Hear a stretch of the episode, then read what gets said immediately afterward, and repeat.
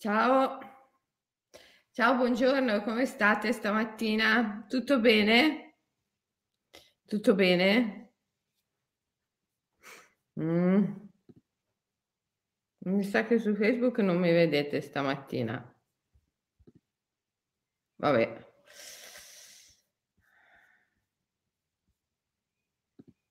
A volte succede. Vorrà dire che la posteremo in un altro momento. Buongiorno, buongiorno a tutti. Come state? Tutto bene? Buongiorno. Allora, questa mattina parliamo dell'androgeno, il mito dell'androgeno. Eh? Eh, sì, lo so che c'è parecchio da dire, lo so, lo so che c'è parecchio da dire. Mm.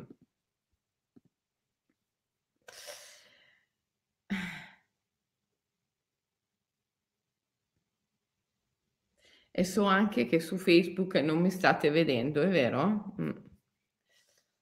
Eh, non so come mai, ma... Allora, l'androgeno. L'androgeno vuol dire che sia maschile che femminile simultaneamente.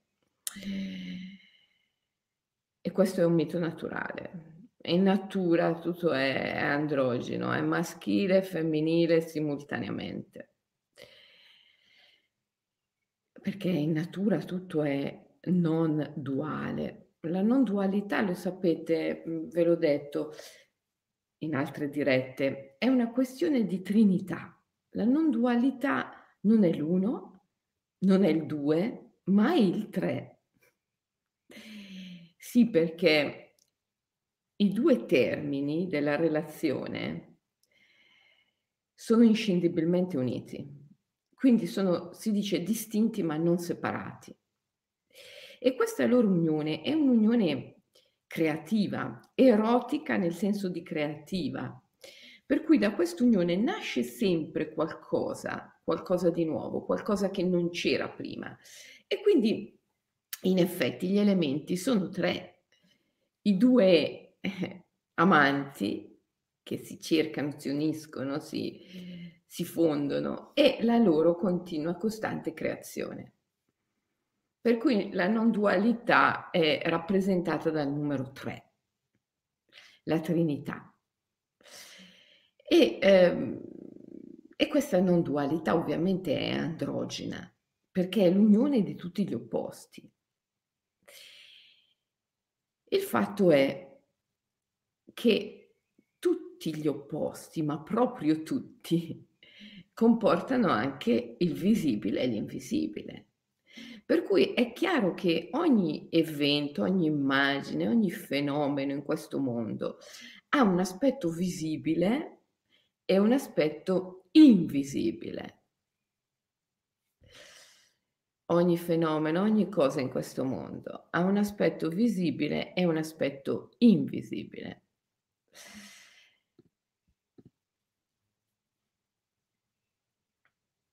Quando tu manifesti visibilmente, visibilmente, ok?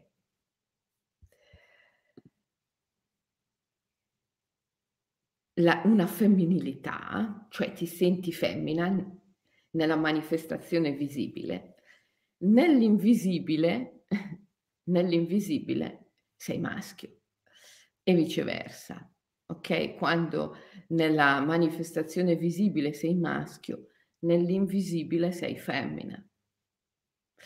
Per cui eh, essere maschio o femmina, sentirsi maschio o femmina, è semplicemente essere, eh, avere la consapevolezza focalizzata su una delle due dimensioni, visibile o invisibile. Però sentirsi femmina e non sentirsi maschio simultaneamente, o sentirsi maschio e non sentirsi femmina simultaneamente, vuol dire aver perso l'altra metà di sé, cioè tutta quella parte eh, che è nell'invisibilità. E, e questa è quell'operazione di cui ci parla Platone. Platone ci racconta che un tempo l'uomo era sferico, poi eh, siccome l'essere sferico era potentissimo, gli dei per paura di lui, per invidia, non si sa per cosa, l'hanno tagliato a metà, l'hanno tagliato a metà. E, e come dice Platone, da allora mh, coloro che erano tutti maschi sono diventati due metà, maschio maschio, e si cercano. Coloro che erano tutte femmine sono diventate due metà, femmina e femmina, e si cercano. E coloro che erano un po' maschio e un po' femmina sono diventate due metà e il maschio cerca la femmina e la femmina cerca il maschio. Insomma, si capisce che Platone non aveva il problema dell'omosessualità, cosa che invece esiste nella nostra civiltà. Ma perché? Perché eh, la nostra civiltà è la civiltà della separazione, perché è la civiltà del potere, del controllo. E Machiavelli ce l'ha insegnato bene, è vero, che per eh, controllare, per esercitare un potere, un controllo, bisogna dividere. Dividi et impera. Mm. Quindi la nostra, che è la civiltà del potere, del controllo, è la civiltà della separazione. Per cui, per cui noi separiamo il maschile dal femminile e tutti gli opposti.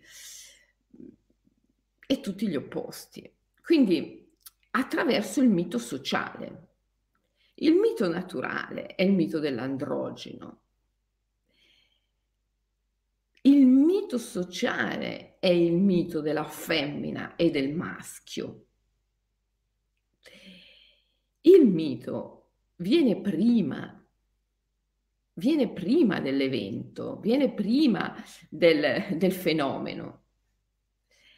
Il mito, il racconto, non serve a descrivere una realtà data. Il racconto porta in essere la realtà.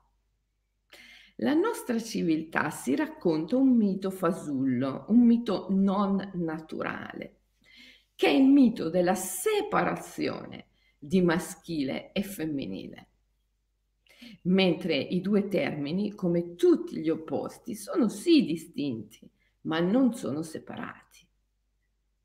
Sono permanentemente uniti in una trinità, cioè in un processo creativo. La nostra società si racconta il mito della separazione per ragioni di potere e quindi porta in essere una realtà in cui l'uomo è separato, è separato da se stesso, è separato dalla propria parte invisibile. Se ti senti femmina, donna, non è perché non sei maschio, ma è solo perché sei separata dalla parte invisibile di te. Se ti senti maschio, non è perché non sei donna, ma è perché sei separato dalla parte invisibile di te.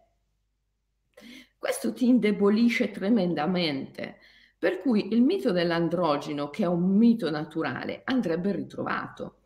L'androgeno è la carta numero 6 delle carte del drago immaginale. Questa, Mountain Te, l'androgeno, eh? è questo qui. È eh, praticamente... Eh,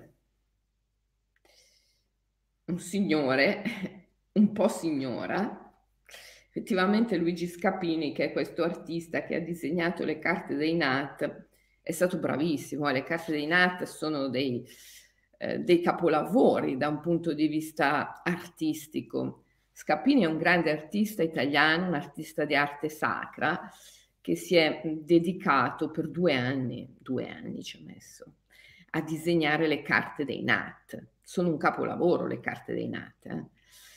E ehm, in ogni carta ha disegnato tutta quanta la storia del Nat.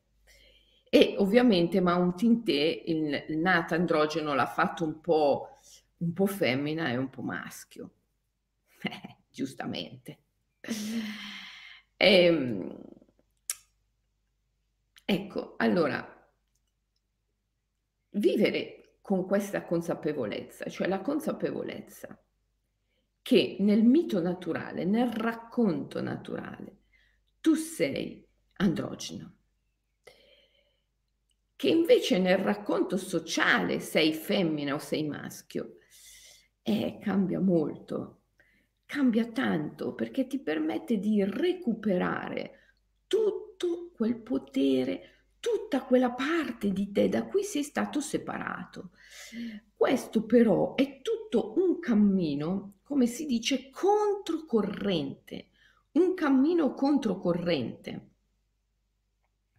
un cammino che ti porta eh, contro tutti quelli che sono eh, i valori prestabiliti eh, della cultura, della società, della civiltà, eh, perché secondo questi valori è vero, tu non puoi essere totale, non puoi essere sferico, devi essere diviso a metà. E, e c'è tutto un processo di condizionamento che è effettuato a mezzo ehm, della formazione, dell'educazione, della terapia anche desacralizzata che serve a mantenerti in questa separazione. Addirittura se uno manifesta nella propria vita qualche immagine che potrebbe sostenerlo nel trovare la sua totalità, viene considerata malattia questa immagine nella terapia desacralizzata e uno viene curato. Ma vi rendete conto? Viene curato come malato. Pensate, io ne ho visti tantissimi, pensate quegli individui che lamentano il fatto che quando sono nati eh, non si sono sentiti bene accetti perché, perché sono nati femmina magari e i loro genitori volevano un maschio. O sono nati maschi e i loro genitori si aspettavano una femmina. E quindi loro si sentono non eh, completamente accettati, voluti e poi ti fanno tutta una narrazione del tipo, ah, sai, io ho cercato tutta la vita di essere un maschio, eh, ho sviluppato atteggiamenti maschili, quando invece sono una donna e dovevo sviluppare la mia femminilità, oppure viceversa, ti fanno tutti i racconti del tipo, sai, io ehm, ho sviluppato un carattere passivo, un carattere perché dovevo essere più femminile, i miei volevano una femmina femmina, invece io sono nato sbagliato, sono nato maschio o viceversa. No? E, e, c'è tutta una psicologia anche che sostiene questo, cioè pretende di curarti, curarti da queste ferite. Cioè, ma è assurdo. È assurdo. È assurdo. Questi genitori e tutte queste storie tutte queste immagini sono immagini dell'anima. L'anima è l'atto stesso dell'immaginare. L'anima è l'atto del raccontare una storia. Perché l'anima racconta una storia? Perché l'anima ti racconta eh, che sei nato femmina e i genitori volevano un maschio, sei nato maschio e i genitori volevano una femmina? Perché l'anima è stupida, perché l'anima è cattiva, perché l'anima crea le cose in modo sbagliato? No, perché l'anima ha un obiettivo, ha una missione e la missione dell'anima tra i tanti suoi aspetti ha anche quello di farti ritrovare la tua totalità, la tua integrità, la tua sfericità. Perciò, perciò l'anima si serve di queste immagini. Però la terapia desacralizzata cosa fa? È parte dalla, dalla cultura, dalla civiltà. La terapia desacralizzata non è al servizio della salute dell'individuo, ma è al servizio della salute del sistema, della cultura, della civiltà. Quindi la terapia desacralizzata deve mantenere questa separazione tra il femminile e il maschile. Perciò, e così anche l'educazione desacralizzata, L'educazione, la terapia desacralizzata, la religione desacralizzata, perché nella nostra civiltà noi abbiamo anche una religione che è finalizzata al controllo, al potere e quindi è totalmente desacralizzata. Quindi una religione desacralizzata, un'educazione desacralizzata, una terapia desacralizzata non sono mica al servizio della tua realizzazione, della tua felicità, della tua libertà. Non sono strumenti dell'uomo, sono strumenti del sistema, della società, della cultura. Perciò non possono mettere in discussione i valori di normalità della civiltà. Quindi è normale essere femmina e sviluppare tutte certe caratteristiche se tu hai nella parte visibile certe, certi aspetti. Cioè, all'educazione, alla religione, alla terapia desacralizzata. Non passa neanche per l'anticamera del cervello la possibilità di aiutarti a conoscere la tua ombra.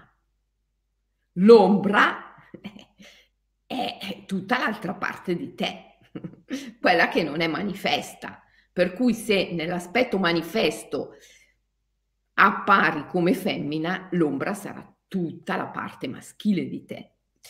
Quindi alla religione, alla terapia, all'educazione desacralizzata, non gliene importa niente di condurti ad esplorare l'ombra, il viaggio octonio, il viaggio nell'underworld, il viaggio nel, nel mondo sotterraneo, dove c'è tutta l'altra metà di te. No, no.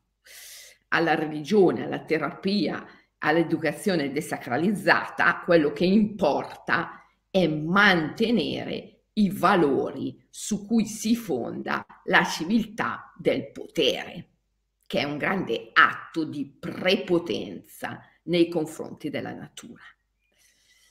Mantenere questi valori è mantenere i valori della separazione, perché il potere, l'abbiamo premesso, si fonda sulla separazione. Quindi capirai che se l'anima proietta l'immagine di due genitori che ti volevano maschio, ti volevano femmina e, e, e quindi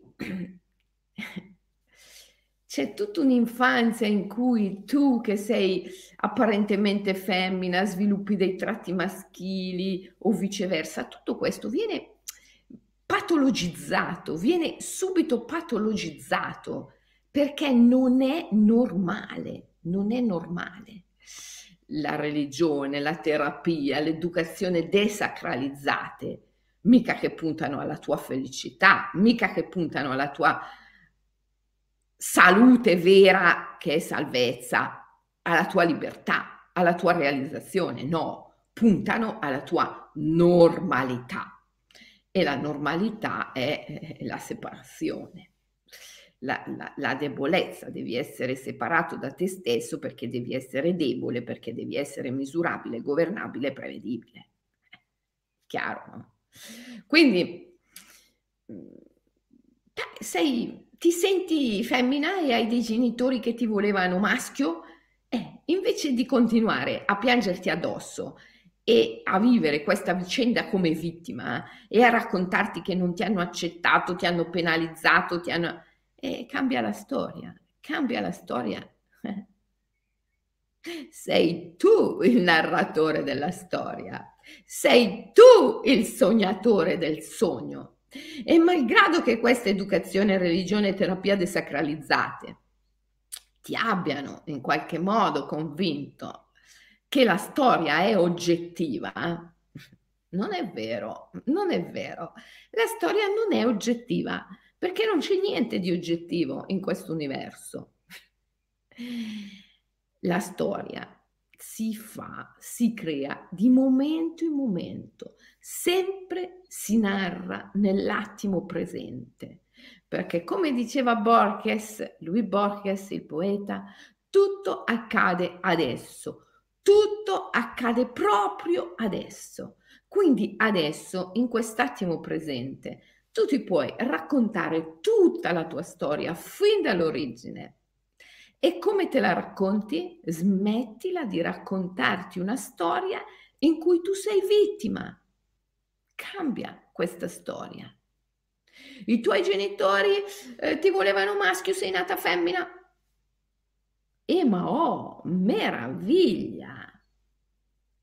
Ecca, magia! Guarda che grande opportunità di risvegliare il mito naturale, l'androgeno, perché ciascuno di noi è androgeno, è sia maschio che femmina, solo che una metà è visibile e l'altra è invisibile. È tutto così nell'universo. La Luna, i pianeti, tutto quanto, hanno un aspetto visibile e uno invisibile. Eh. Ma ciò che è invisibile agli occhi è visibile al cuore però. Quindi se tu lo ami, se tu con gli occhi che guardano fuori vedi la tua parte femminile e con gli occhi che guardano dentro, con gli occhi del cuore, ami la tua mascolinità e quindi riesci anche ad amare i genitori che ti volevano maschio, la tua infanzia in cui hai sviluppato tutti i tratti maschili e ritrovi la tua sfericità, ritrovi la tua totalità. Allora, questo processo ovviamente comporta l'aprire gli occhi che guardano dentro, che sono gli occhi del cuore. Questo processo comporta la capacità di amare come prima cosa, amare come prima cosa. È, una capacità naturale, non è una capacità dell'educazione, no, non è una capacità della religione, non è una capacità della terapia, desacralizzate. È una capacità della natura, amare. Infatti se tu prendi eh, un cane, un gatto, eh, li puoi sgridare finché vuoi, ma loro continuano ad amarti. Loro continuano ad amarti. Perché? Perché hanno fede, perché hanno il cuore aperto. È solo al bambino che viene insegnato che alcune cose possono essere giuste, altre sbagliate, alcune bene, altre male. E come diceva Eraclito, no? per l'uomo alcune cose sono eh, buone, altre cattive, ma per la divinità tutto è buono e bello e gli animali sono divini e per loro tutto è buono e bello. Solo per l'essere umano che c'è questa separazione. E, e tutta questa separazione si fonda su, proprio sulla separazione maschile e femminile. Se tu riesci a ritrovare il mito dell'androgeno, che è un mito naturale, attraverso l'amore, perché l'unica strada mm, che ti può portare a ritrovare l'altra metà di te è l'amore, cioè non è che ce n'è un'altra, eh? cioè, ce n'è una sola di strada, come diceva Mer, la Mer, la compagna spirituale di Aurobindo. Non ci sono due strade, ce n'è una, ce n'è una sola. Questa strada si chiama amor fede, che la fede e l'amore sono due facce della stessa realtà. Se ami, hai, ti affidi. Se ti affidi è perché ami. Quindi la strada che ti porta a ritrovare la tua potenza, il tuo potere, la tua forza, la tua integrità, la tua totalità, la strada che ti porta al risveglio e alla libertà, si chiama amor fede. È l'amore e la fede che sono poi un unico grande potere, che tu hai indubbiamente per diritto di nascita, non c'è ombra di dubbio. Certo, quel grande processo eh, di condizionamento che, che, i più chiamano educazione, religione, terapia desacralizzata, e, e ovviamente ti ha portato a separarti da questo potere, però lo puoi ritrovare, lo puoi sempre ritrovare. Con questo potere tu ritrovi l'altra ma- metà di te e ricostruisci il mito naturale, l'androgeno. L'androgeno è il mito naturale. Ehm, è meraviglioso perché quando ritrovi l'androgeno ritrovi anche l'unità di vita e morte. Cioè il mito dell'androgeno, che è un mito naturale, è anche il mito dell'immortalità e della libertà, perché una volta che sei androgeno vuol dire che hai riunito la parte visibile e quella invisibile di te. E quindi la tua consapevolezza nel grande transito vita, morte, vita, morte, vita, morte, rimane sempre vigile, non cade nella fossa dell'inconsapevolezza nel transito. Eh, questa è immortalità ed è libertà. Tutto in natura è in questo stato, è in questa condizione, a parte l'uomo, perché l'uomo è l'unico elemento della natura che vuole il potere, vuole il potere.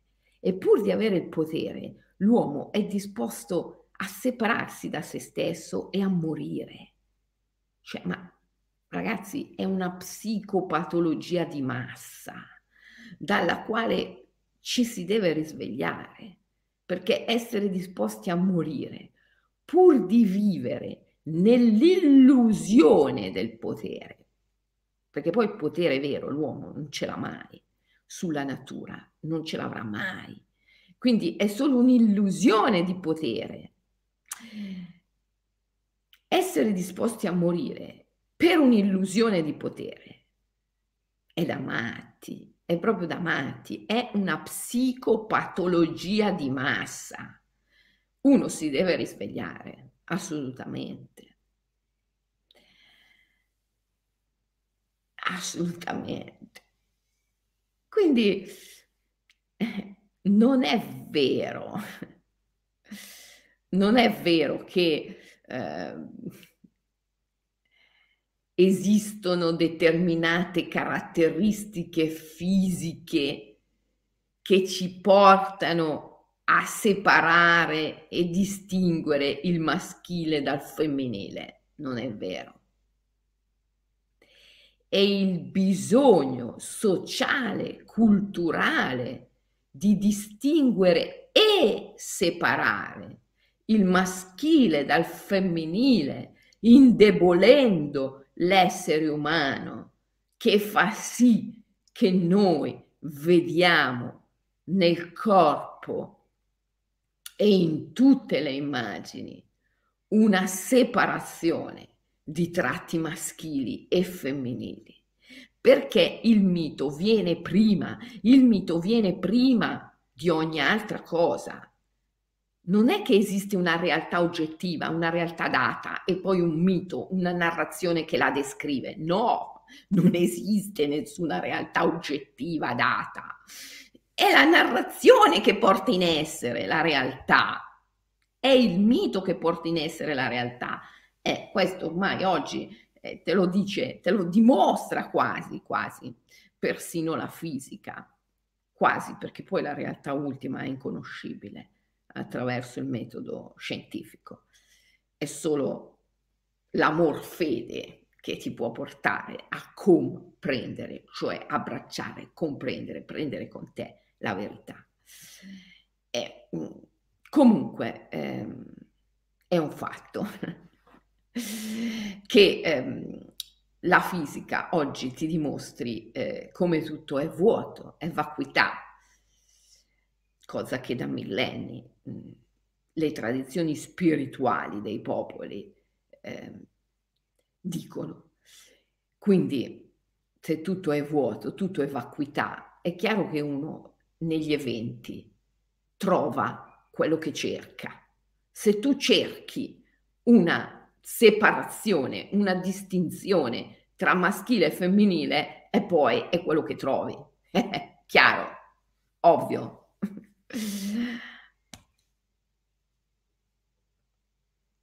perché il mondo è negli occhi di chi lo guarda, il mondo è negli occhi di chi lo guarda. Io capisco che io capisco che alla mente tutto questo suona assurdo, la mente non lo capirà mai. Bisogna andare oltre la mente, bisogna andare oltre la mente comune, altrimenti tutto questo è impossibile da comprendere. Però col cuore lo puoi comprendere, col cuore lo puoi comprendere. Quando Michael, Michael Williams, l'uomo che mi ha iniziato allo, allo yoga sciamanico, la grande tradizione dello yoga sciamanico, mi ha portato nella foresta di Abarana, dal venerabile Gatatera, nell'eremitaggio della foresta, nel Jungle Temple, come a lui piaceva chiamarlo, e eh, ha pregato il venerabile Gatatera di tenermi con sé eh, nell'eremitaggio della foresta per insegnarmi la meditazione, il buddismo. Il venerabile Gatatera non ne voleva sapere, non ne voleva sapere di tenermi lì. Eh, parte che lui era un eremita. Eremita vuol dire che se ne sta da solo in mezzo alla foresta con gli animali. Aveva già un eh, discepolo con sé, che poi era il reverendo Gotatuve Sumanalokatero il Tero, conosciuto ormai familiarmente nella nostra famiglia come il Tero. Eh, perché poi io, beh, tanti anni dopo, eh, l'ho fatto venire anche qui in Svizzera, in Italia, abbiamo fatto tanti seminari insieme e poi tutti gli anni, eh, finché si poteva, ho organizzato dei voyage illumination, dei viaggi illuminazione in, in Sri Lanka e ho portato gruppi di persone da lui per praticare la meditazione tutti insieme. E quindi mh, mhmm, c'è il caso che magari qualcuno di voi che mi sta ascoltando lo, l'ha conosciuto anche personalmente il Tero. Ecco, era l'unico, l'unico mh, mhmm, allievo, discepolo, che stava nell'eremitaggio della foresta con, eh, con il venerabile Gatatera.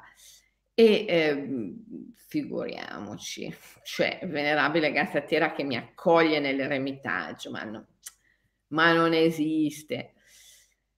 E gli ha detto a Michael eh, che non era possibile, non era possibile per tantissime ragioni, perché mm, non ero buddista, ero cristiana, ero europea eh, e poi ero una donna e non esiste. Gli fa il, il venerabile Gatatera Michael, ma non esiste la figura della donna nell'eremitaggio della foresta. Le monache stanno nei monasteri, nella foresta ci stanno solo gli uomini. E mi ricordo gli ha detto, io non ho neanche la veste da darle, perché la monaca indossa la veste rosa nella tradizione buddista. Io ho solo una veste arancione che è quella del monaco. Cioè, mica che gli posso dare la veste arancione, lei è una donna. Ti puoi immaginare Michael. Insomma, si sono parlati per ore, non la finivano mai, io non ne potevo più. In, nella loro lingua, io non ci ho capito nulla. Poi però, poi però successivamente mi è stato spiegato tutto quando Michael dopo qualche settimana è tornato a trovarmi, abbiamo parlato a lungo, mi ha spiegato tutto. Insomma, di fatto, di fatto, Michael ha discusso di questo di cui stiamo parlando noi con il venerabile Gasatera gli ha detto ma sei proprio sicuro? cioè, Gazzatera gli diceva è una donna, eppure europea e non è nemmeno buddista, è cristiana. E Michael gli ha detto ma sei proprio sicuro? Ma sei proprio sicuro? Insomma, alla fine, alla fine io non ci ho capito niente, però il venerabile Gasatera nel suo inglese molto elementare è venuto da me e mi ha detto ringrazia l'autorità spirituale del tuo maestro in virtù dell'autorità spirituale del tuo maestro, io ti accolgo nell'eremitaggio. E poi Michael mi ha detto, sì, ok, ti accoglie, però mi raccomando, applica le consegne, che voleva dire fai tutto quello che ti dice, perché se no siamo d'accordo che ti rimanda a Veligama. Veligama era dove io avevo il bungalow, dove doveva sorgere questo villaggio turistico di questi due italiani che poi non è mai stato fatto. E dico va bene, va bene. E questo per me è stata la salvezza, perché, mm, perché io sono entrata in quello che si chiama un guru, guru yoga. Il guru yoga, che nella nostra mm, civiltà squilibratamente patricentrica ovviamente viene deriso perché non viene compreso, è applicare le consegne, fare tutto ciò che ti dice il maestro eh, senza neanche pensare, senza neanche pensarci. E, e questo rende tutto enormemente più facile. Lo diceva anche Mer, la compagna spirituale di Aurobindo, sempre lei. Diceva è molto più facile essere come un gattino nelle braccia della madre, eh, che si affida. Io da quel momento lì in poi ho fatto per filo e per segno tutto quello che lui mi diceva. Lui mi diceva eh, gambe incrociate, occhi chiusi, immobile, immobile. E io immobile stavo gambe incrociate, occhi chiusi, immobile. E io facevo tutto quello che lui mi diceva. E questo mi ha aiutata tantissimo, tantissimo, tantissimo. Col senno di poi devo dire che è stata una delle cose veramente più, più utili, applicare le consegne, applicare le consegne. Eh, insomma, quando il venerabile Gassatera ha detto a Michael, è una donna, è europea e non è neanche buddista, Michael gli ha risposto, ma sei proprio sicuro? Ma sei proprio sicuro? Ecco, questo è quello che ciascuno di noi dovrebbe dire a se stesso quando si guarda nello specchio.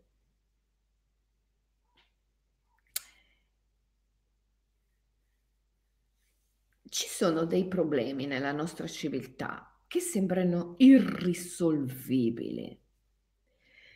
Tra questi problemi ci sono il razzismo, l'omofobia. Sembrano problemi irrisolvibili e invece hanno una soluzione. Bisogna cambiare il metodo di pensiero, bisogna cambiare quello strumento che ha portato in essere questi problemi, che è la mente iperrazionale, squilibratamente patricentrica, perché questa mente è una mente vuotata al potere. E pur di avere e mantenere un'illusione di potere, questa mente divide e separa. E quindi creerà e ricreerà sempre questi problemi. Se veramente noi vogliamo superare questi problemi, dobbiamo cambiare lo strumento che li porta in essere e che è il metodo di pensiero. Dobbiamo arrivare a una mente poetica, come piace chiamarla a me. Aurobindo la chiamava overmind, sovramente, la mente poetica. La mente poetica è quella mente che funziona in piena sintonia, armonia con il cuore. Per cui guarda con gli occhi che vedono fuori e con gli occhi che guardano dentro, gli occhi del cuore, simultaneamente vede il lato in luce delle cose, ma anche percepisce il lato in ombra, per cui sa assolutamente che se nella parte in luce tu manifesti tratti femminili, nella parte in ombra sei maschile. e che il tuo compito non è essere donna o essere uomo, ma è ritrovare la tua integrità, la tua totalità. Se sei europeo nella, nell'aspetto visibile, è chiaro che devi ritrovare tutto l'aspetto invisibile di te, che non è tale, che è altro. E allora è solo quando tu hai trovato una vera integrità, totalità dentro di te, che non discrimini più l'altro. Ma se discrimini te stesso, come puoi non discriminare l'altro? È chiaro che se discrimini te stesso, poi discrimini l'altro. Allora, la carta numero 6, il nata cosiddetto androgeno, è una carta che ci può aiutare tantissimo nella vita, tantissimo, perché quando tu discrimini te stesso, primo crei una storia, una narrazione di dolore, di separazione, ti racconti per esempio che hai avuto dei genitori abominevoli che ti volevano maschio mentre tu eri femmina, ti volevano femmina mentre tu eri maschio, per cui non ti hanno amato, non ti hanno accettato. E ti crei tutta una narrazione di questo tipo che ti rende vittima, ti rende vittima, primo. Poi in ogni evento della tua vita agisci da vittima debole, perché ogni evento della vita lo affronti con una metà di te. è chiaro che sei sempre perdente, è chiaro che sei sempre perché discrimini te stesso, indebolisci te stesso. E quindi è chiaro che dopo, quando affronti gli eventi della tua vita, eh, non ce la fai. È chiaro, è chiaro. Eh, ma ragazzi, ma voi vi rendete conto che abbiamo creato una civiltà in cui le persone lavorano eh, sei ore al giorno, alcuni addirittura otto ore al giorno, per realizzare il sogno di qualcun altro. Cioè, ma tu come fai a prendere un uomo, un essere umano, essere umano, cioè un cane non lo farebbe, un, un albero non lo farebbe, un uccellino non lo farebbe. Allora tu prendi un essere umano e gli fai passare la vita a lavorare per realizzare il sogno di qualcun altro. Cioè, pazzesco, pazzesco. Come fai a fare un'operazione del genere? È chiaro che lo devi, lo devi depauperare, lo devi limitare in un modo grossissimo, grandissimo. Cioè lo devi separare da se stesso. E questo è quello che fa quella cosa che noi chiamiamo civiltà o cultura. L'educazione, la religione, la terapia desacralizzata operano questo sull'uomo lo dividono da se stesso, lo costringono a separarsi da se stesso, discriminando se stesso.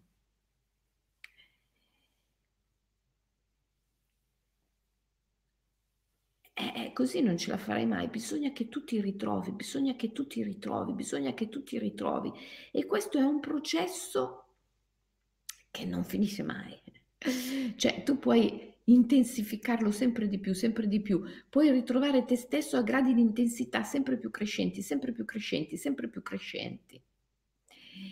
E allora, allora sì, allora sì che ce la fai a cambiare il lavoro che non ti soddisfa, a, a, cambiare la relazione che non si, ti soddisfa, a cambiare la casa nella quale non stai bene. E, e, quando ritrovi la tua integrità, allora ritrovi il tuo potere eh, la prima cosa che fai ti ribelli, ti ribelli, chiaro. chiaro che quando uno ritrova il suo potere, la prima cosa che fa si ribella, si ribella perché capisce, capisce l'inganno, si ribella.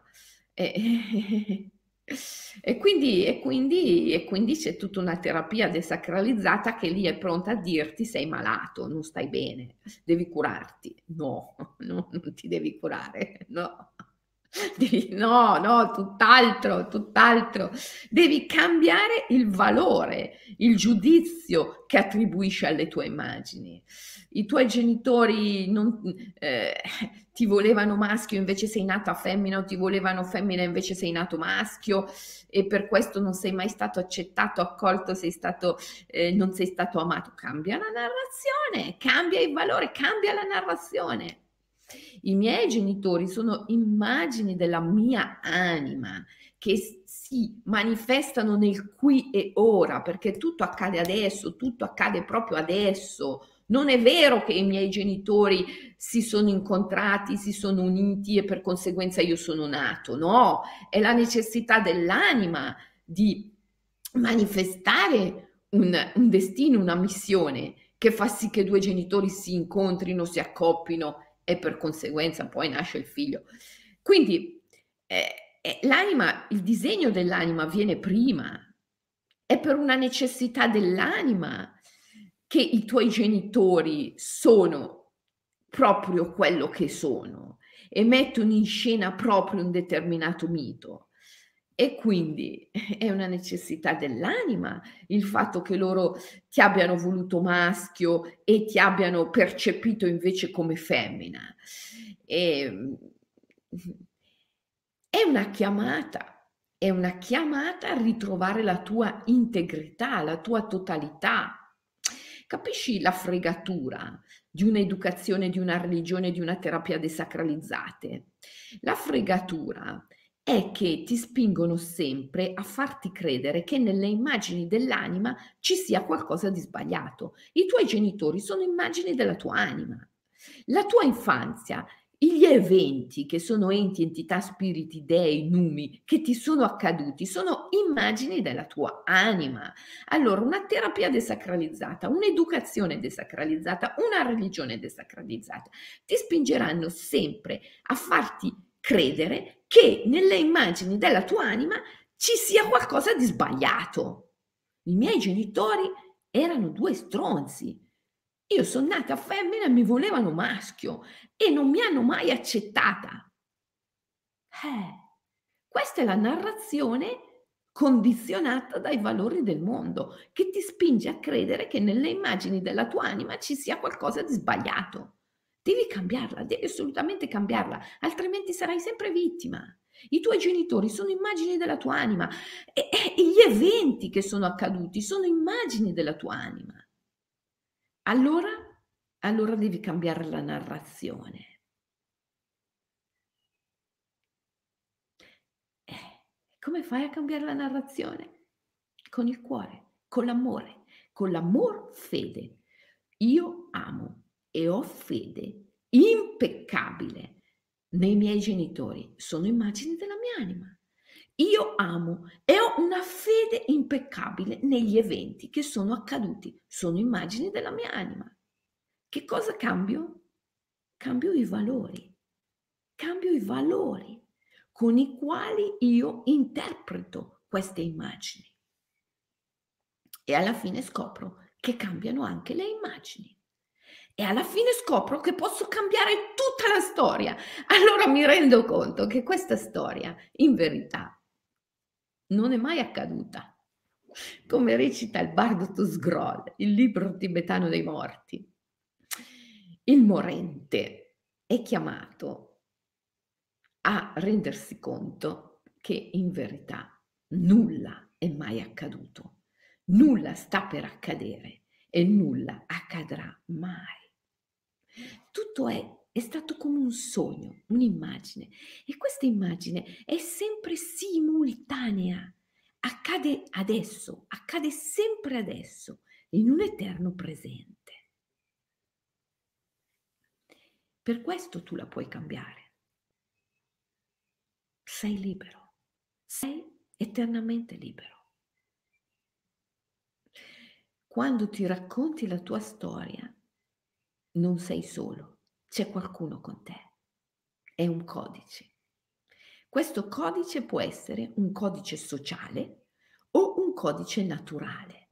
Se tu ti racconti la tua storia con il codice sociale, che è un codice morale, che divide il bene dal male, il vero dal falso, il giusto dallo sbagliato, il maschile dal femminile, sei fregato perché ti tagli a metà, discrimini te stesso, poi figurati se non discrimini gli altri, certo. Eh. Sei solo la metà di te stesso.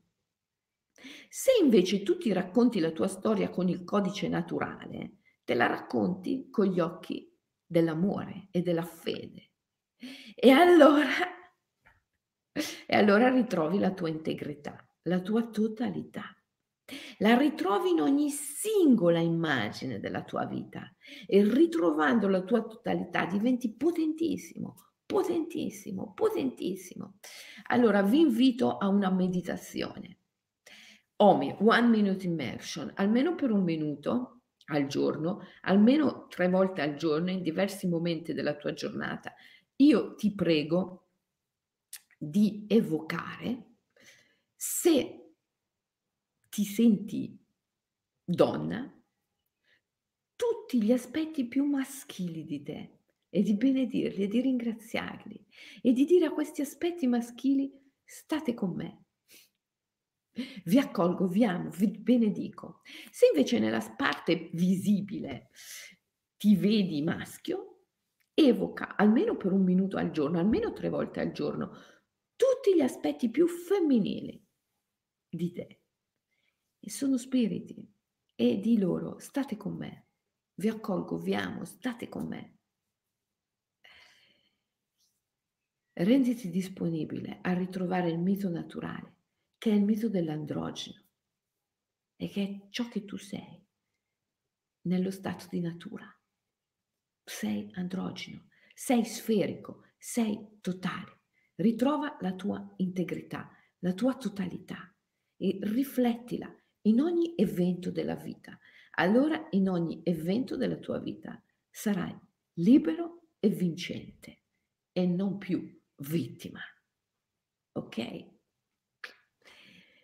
Ci vediamo domani, sempre alle 7, per andare avanti con le carte dei NAT.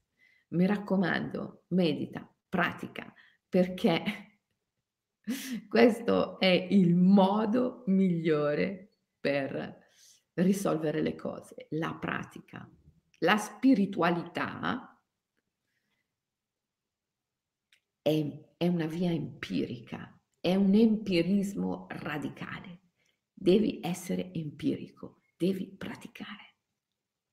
Ci vediamo domani. Ciao!